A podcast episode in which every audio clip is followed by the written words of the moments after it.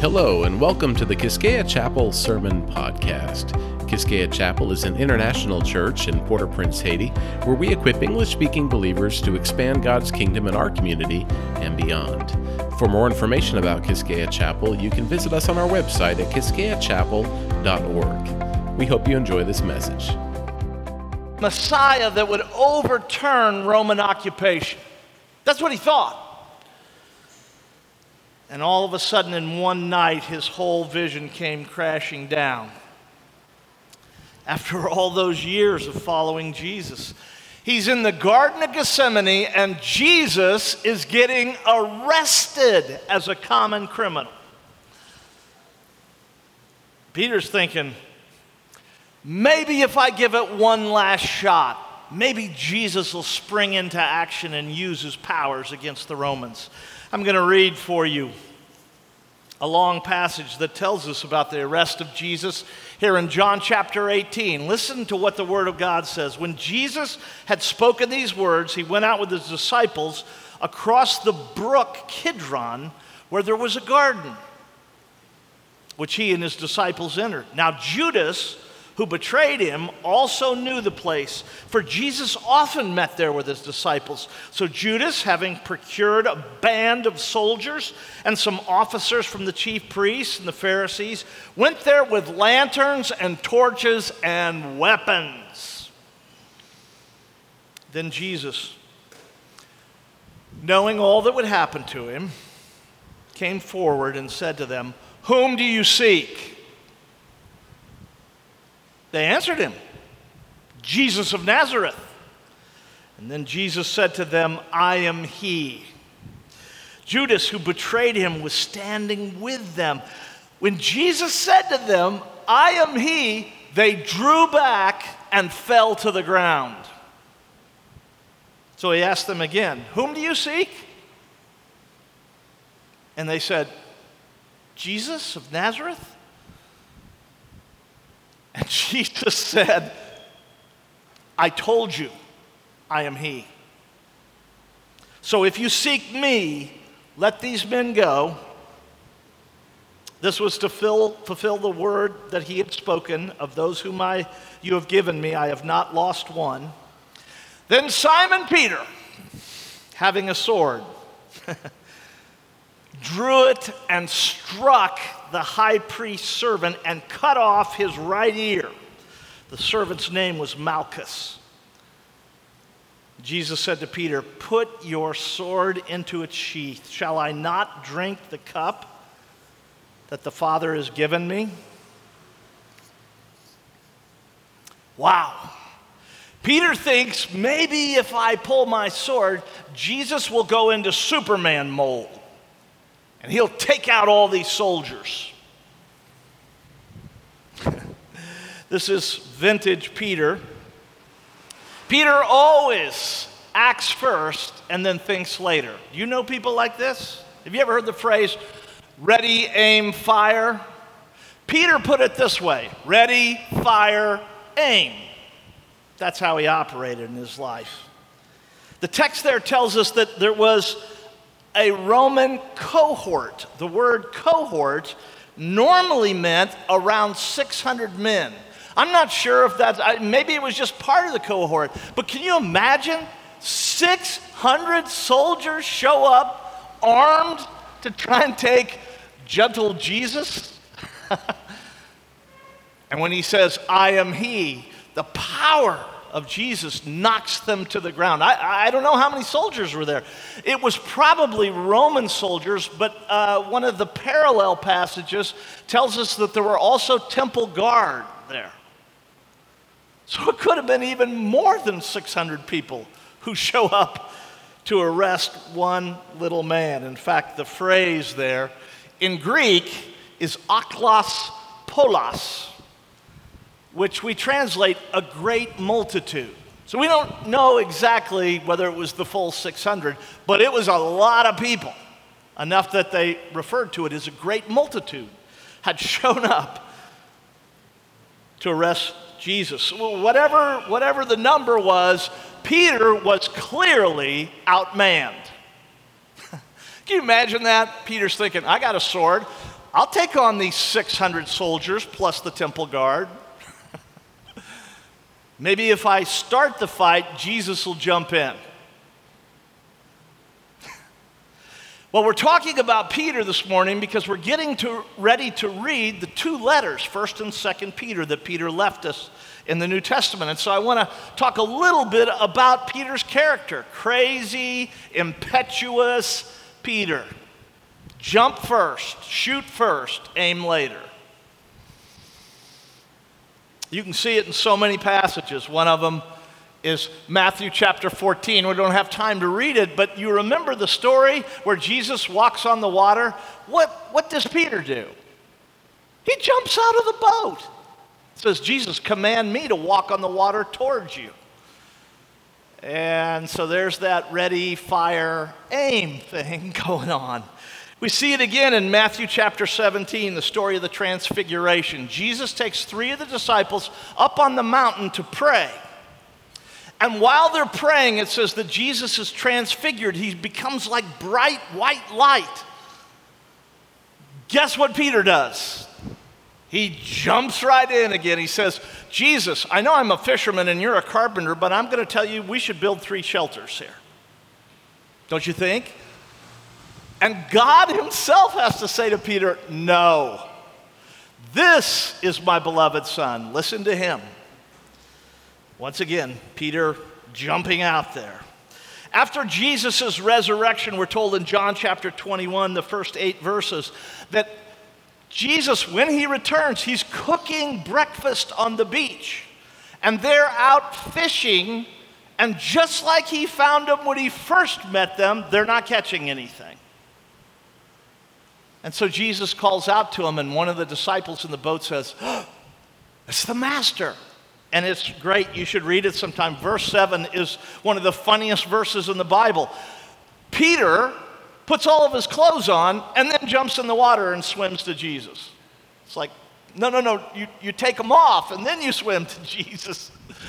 But the text tells us Peter's so excited that Jesus has returned that he puts his clothes on and jumps in the water.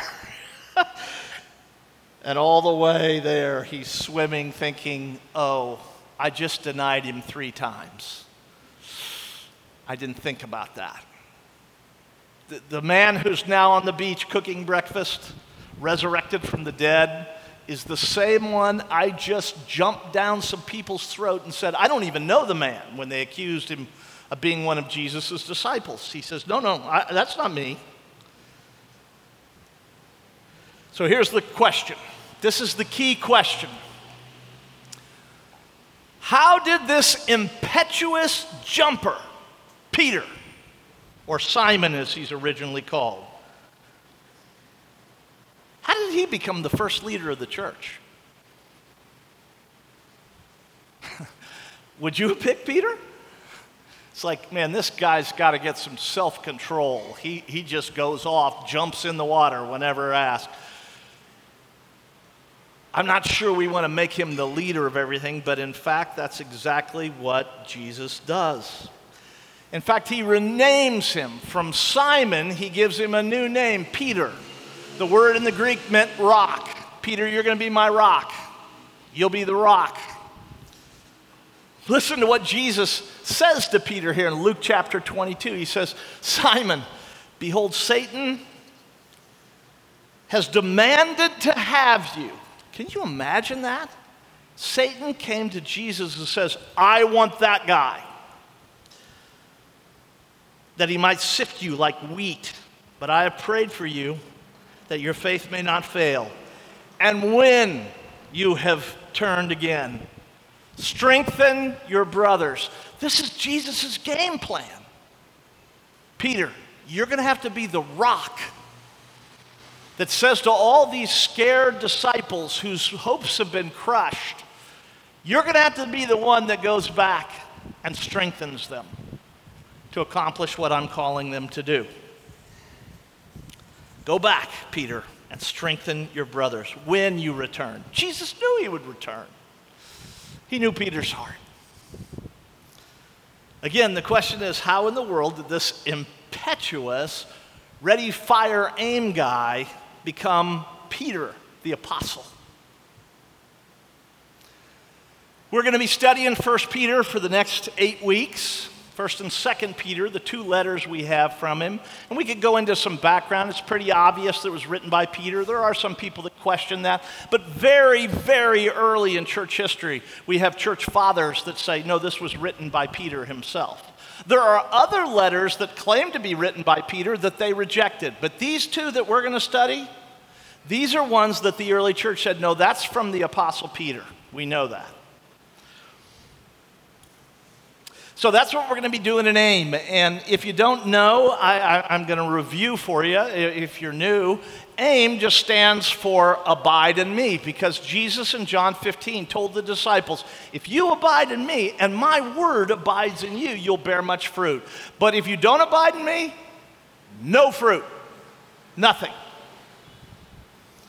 So, abiding, we're fond of saying around here, is the most important discipline that a disciple can learn. If somebody has not learned how to abide in Christ, if they're dependent on coming and hearing fools like me tell them what the Bible says, but they've never learned to eat from themselves, they are children, they are infants. What causes a person to grow, just like our own children, is at a certain age they start feeding themselves. I have a grandson now. Oh, they're rejoicing so much they no longer have to spoon the food into his mouth. He's not very good. It takes him about five tries, but he takes his little shaky hand with a fork and he might get one berry into his mouth. The other five fall, but he's practicing. He's learning how to feed himself. And that's what we want for you. We want you to learn yourself how to be an abider. For yourself, the Holy Spirit will speak to you. You don't need me or somebody else to tell you what it means. Jesus said, I've given you the teacher, and he will lead you into all truth if you will abide in me. Okay, so uh, Luke talked about kind of what we're doing. Every week, I'll be teaching on the chapter you read. This week, every day, we want you to read 1 Peter chapter 1. Again, if the journal helps you, we really want you to do it, but the journal is not the point. The point is that you read 1 Peter chapter 1 and ask God, teach me. Ask the Holy Spirit to enlighten you as you read the scriptures for yourself. You may come up with some amazing questions. You may come up with some insight of what God wants to say to you, not to everybody else, to you. And that's what we're looking for. Again, afterwards, if you need help, we've found that when people do the journal, they tend to do better. they tend to do better because they can look and say, Yeah, last week I only read once. and they go, Okay, I got to get better. I got to start practicing. I have to learn how to feed myself. Okay, so this morning, I'm not going to spend a lot of time. I'm just introducing these two books, so I'm only covering verse 1. 1 Peter chapter 1, verse 1. Here's what he says Peter, an apostle of Jesus Christ, to those who are the elect exiles of the dispersion in Pontus, Galatia, Cappadocia, Asia, and Bithynia. So Jesus is right, or Peter is writing this letter about Jesus to people in what we would call today northern Turkey. In his day, it was referred to as Asia Minor.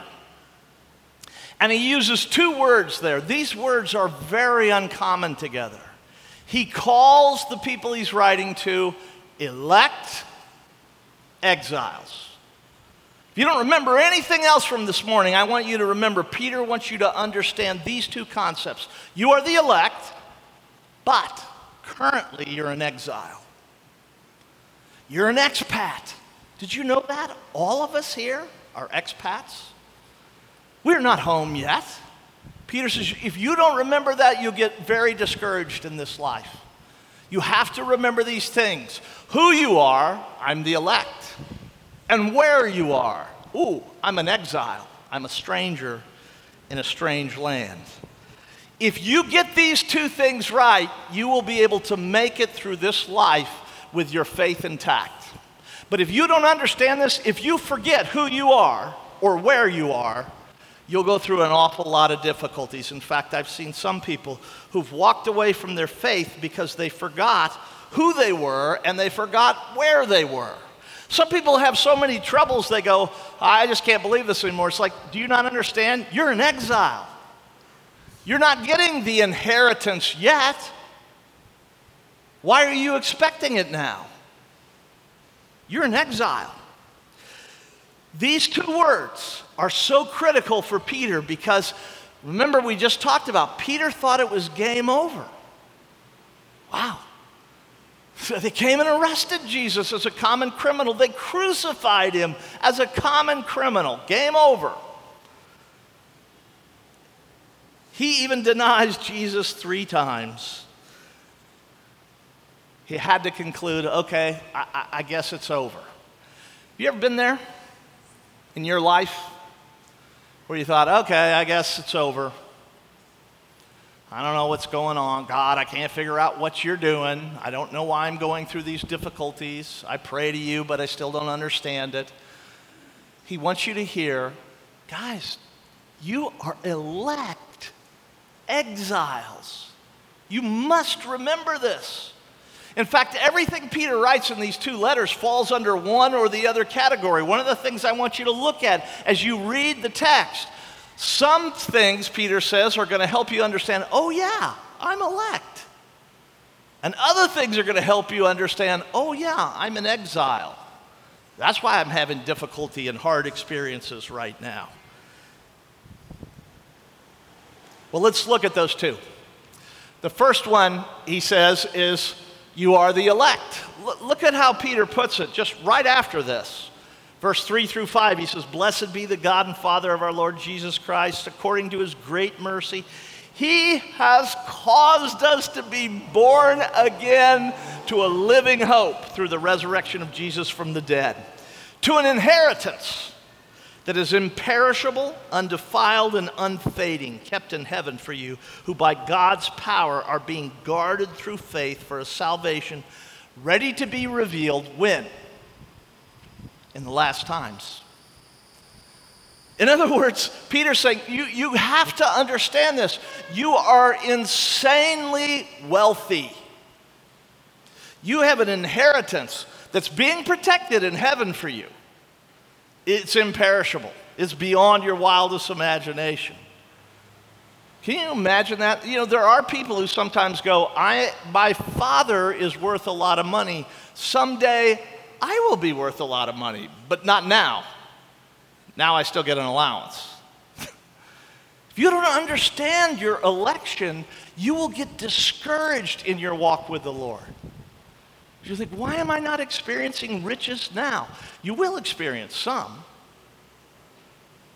But the inheritance, you won't get the full inheritance until your election is complete and you reconnect with Jesus in eternity. So many people suffer from spiritual amnesia. They can't remember who they are. They don't remember, oh, yeah, I'm elect. I'm chosen by God to receive a co inheritance with Jesus' son, the entire kingdom. Okay, I'm going to tell this story, even though it definitely uh, might make you think less of me. I had a secretary years ago. She was wonderful. Her name was Kathy Tilden. And what I liked about Kathy is she laughed at all my anything I said. She just laughed at. She had a great laugh. So I love Kathy. but uh, Kathy one day was on a bicycle trip where she was training for a bike race, and she was riding this loop around a lake. And I think it was some ducks that crossed the path, so she had to swerve she fell off the bike and she cracked her head on a rock. So I got a phone call Kathy's in the hospital. She was about to be married, and so I called Tom, her fiance, and said, Tom, I'll meet you at the hospital. So Tom and I met there, and he had already talked to the doctor, and the doctor said, She's fine. She has a concussion, but she's doing fine. And when she wakes up, she might have a little bit of memory loss. Okay, this will tell you some things about me. I'm kind of ornery. I like teasing people, particularly Kathy, because she laughs. So I said to Tom, Tom, can I mess with her? He said, Oh, yeah, that'd be great. So as soon as she woke up, and she's like, Where am I? What's going on? I said, Well, here's your husband. The kids are back home. She's like, I'm married? I have kids? Well, we, we kept telling her all this stuff that wasn't true, and she's like, What? I have a house? Where's my house? Again, it's kind of mean, but the doctor had told me already, she's fine. She'll be fine. She'll come back very quickly. so we finally couldn't do it any longer. We were laughing, and she's like, I'm not married. I don't have children. Go know. And of course, she thought I was very funny. some of her friends, I think some of her family members thought, wow, that pastor you work for, he's very cruel. I was like, but that's what it's like. Some people spiritually are like Kathy. They can't remember who they are. They temporarily forget, oh, yeah, I'm the elect. I have the full inheritance of the kingdom of God. Whatever Jesus receives, I will receive as a co inheritor with him. Oh, yeah, I forgot. Have you forgotten that? In the middle of the day, this week, on Wednesday, Thursday, it's really easy to forget who you are, isn't it? Oh, I think I'm just this guy that has car problems, or I can't find a job, or I'm struggling with finding food. And you forget, oh, wait, wait, wait, wait. I am very wealthy. I am God's chosen elect. If you forget that, if you forget who you are in Christ, you will go through a lot of struggles. So Peter's telling us here, guys, don't forget who you are. You are elect exiles. You've been born again into a living hope. You have an inheritance that will not fade, that's guarded in heaven. Nobody can get to it. You know, in my own life, I've experienced this. Some of this is stuff I've told before, but about five years ago, I had an accident in surgery. The man who was operating on me, he slipped with a laser and he cut my colon open, but he didn't know it. So a couple days later, I was in a free fall. I had a near death experience, so I'm told. I wasn't awake. You'd have to ask Laurel what was going on. But they were worried I wasn't going to make it. Uh, and again, I can remember coming out of it, I, I knew something was wrong because when I woke up, my family was in a circle around the bed crying. I thought, that can't be good. Something's wrong here. Well, again, I eventually started recovering and getting better over that summer. And by the time I got out, I had been planting a new church with some students that I had brought along to help them learn how to plant churches. And we had been about three years in. We were just at that stage where we were gaining momentum. And they got worried when I was sick and out. They worried they weren't going to get paid. I, I, don't know what all they were worried about. But they came to me after I finally got well and said, We want you to step down. We want to take over the church. And also, we want to take over the seminary, the school. I was like, what? It was such a shock to me. I, I, can honestly say it was far worse than the septic shock I went through, the medical thing. The emotional thing of having what you thought were your friends, your coworkers in Christ, say, We want you out, we want to take over, was overwhelming. And I forgot for a little bit who I was. It's like, oh, how could this be happening to me? It's like, wait, do you not remember? You're an elect exile. It's taken me five years to kind of start getting some of my memory back.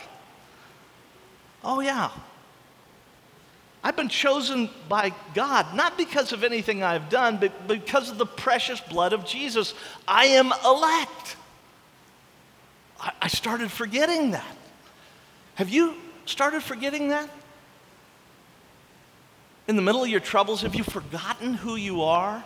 You got to remind yourself. Go back to 1 Peter 1 1, and you will remember oh, yeah, I'm an elect exile. God has decreed it. and He has protected it. And that's why the first word, elect, tells me who I am, but the second word tells me where I am. There are many Christians who act today like they're already supposed to be experiencing the fullness of eternity. No. We get some glimpses of it now, but not yet.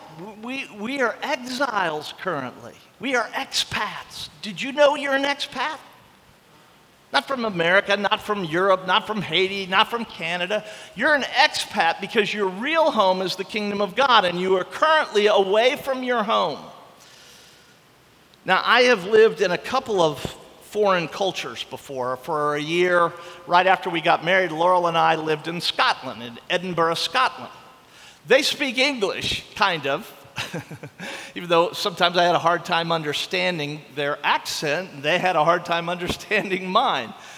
But anybody who's lived in a foreign culture, you know that sometimes you feel alienation. You're like, what's going on here? So I'm going to tell you one of my stories. I got invited to these people's home for dinner in Scotland. The first thing that I was not normal for me is there were other people there who just watched us eat. They didn't get to eat the dinner. We just ate the dinner. And I'm like, shouldn't we give them? No, no, no. They weren't invited. I'm like, okay. Second thing that freaked me out was in Scotland, during a meal, you do not talk. And so it was so loud. Everyone, I, would, I, am an American, you know. I'm like, hey, what? You and they're like, we're eating.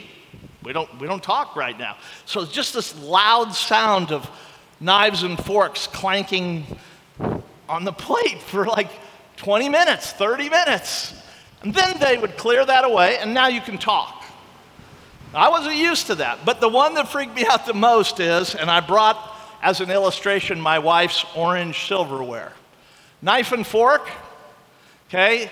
I started learning from them something about this because I noticed they would eat with them in different hands. In America, it's normal. We eat like this. We cut that. I'm sorry, we eat like this. We cut it with a right hand if we're right handed, and then we eat it. They don't. They do it like this. And they cut their meat or whatever they have, and then they push it onto what we call the back of the fork.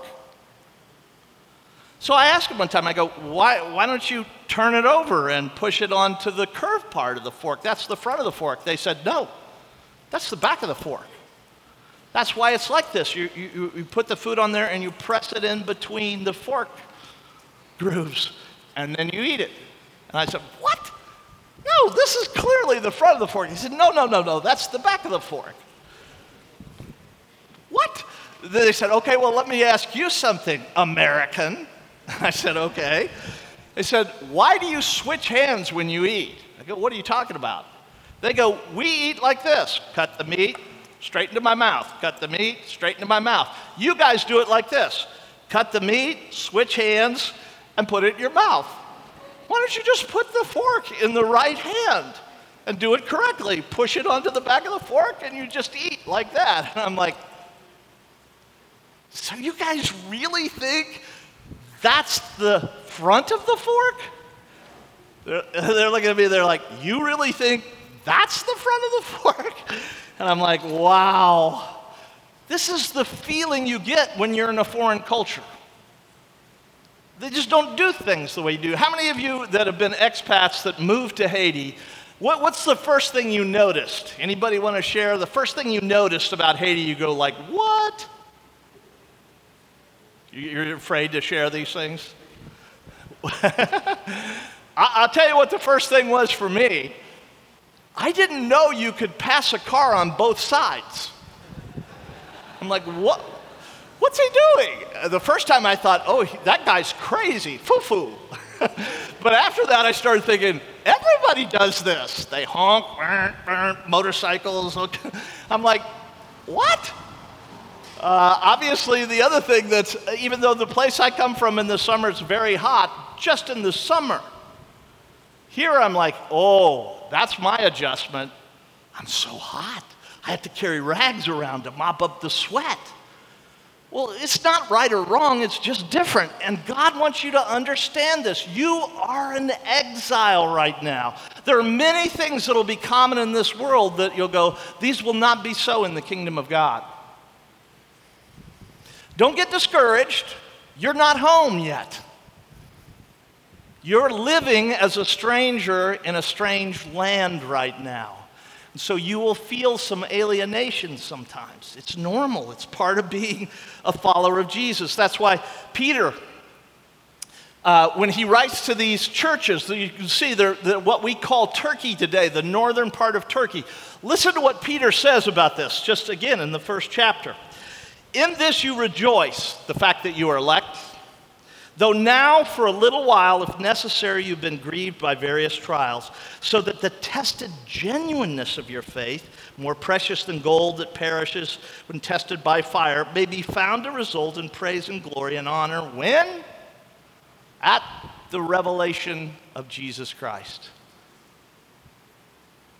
You may go through various trials. Elsewhere in the book of Peter, you'll read this. He'll say, Don't be surprised at the fiery trials you're currently going through, as though there's something strange. You're in exile. Don't be shocked when things don't go the way that you think they should go. You're in exile. You're not home yet. And so Peter says, Don't be surprised. Peter had his own share of surprises. Uh, you'll see on the journal we have a, a carving there, a picture of Peter crucified upside down. So, probably very shortly after he wrote these letters, Peter was crucified in Rome. And he begged and pled with the Romans, Please, I am not worthy to be crucified as Jesus was. Please crucify me upside down, far more painful, if it's possible to get more painful. And so the early church held that tradition, and so many artists over the centuries have painted paintings of Peter being crucified upside down. He knew what it was like to be in exile. He's got to be thinking sometimes, God, why are you allowing this? Why are you allowing me to go through these fiery trials right now? And then he goes, Oh, yeah, remember where I am. I'm an exile. I'm elect, but I'm also an exile. I must remember those two words. When you forget who you are, you must remember you're elect, chosen of God. When you forget where you are, you must remember you're a stranger in a strange land. This isn't home yet. I want to conclude with a story I've, I've, told this way too many times because it means so much to me personally. I don't know if it's true or not, but I still love the story. Two elderly Scottish missionaries had been in Africa for most of their lives. And when they retired, they were sailing on a ship back to their home. And when they got off board the ship in Great Britain, there was an Olympic team on the ship with them, and there were ticker tape parades and bands and thousands of people there to cheer them and greet them when these athletes came back from the Olympics. And the elderly Scottish missionary stood at the rail of the ship watching them unload and this whole parade and everything. And even though he wasn't an emotional man, tears running down his face. And his wife said, What's wrong? He said, We've spent our whole life trying to help people in Africa, and there's not anyone here. There isn't even anybody to greet us. There's no one. These guys have a parade, they have bands, they're cheering them on. And with great wisdom, his wife grabbed hold of his hand on the rail and said, Honey, we're not home yet. There'll be a band, there'll be a ticker tape parade. There will be a crowd. The book of Hebrews says, a great cloud of witnesses who will welcome us when we enter into our home, but we are not there yet. We are exiles. Again, if you don't remember anything else from what I talked about this morning, just remember those two words I'm elect, I'm an exile. This is who I am and where I am. When you get that right, you can understand when trials come your way. You can have patience even in the moment, even when it seems like this is wrong. We hope this message was helpful for you. If you're in Haiti, join us on Sunday mornings where English speakers from all backgrounds missionaries, diplomats, Haitians, expats come together to worship, to connect, and to have fellowship with one another. You can find more information about our location, our service times, and our Sunday school program for all ages at our website at quisqueyachapel.org or shoot us an email at chapelq at gmail.com. That's chapelq at gmail.com. Thanks for listening.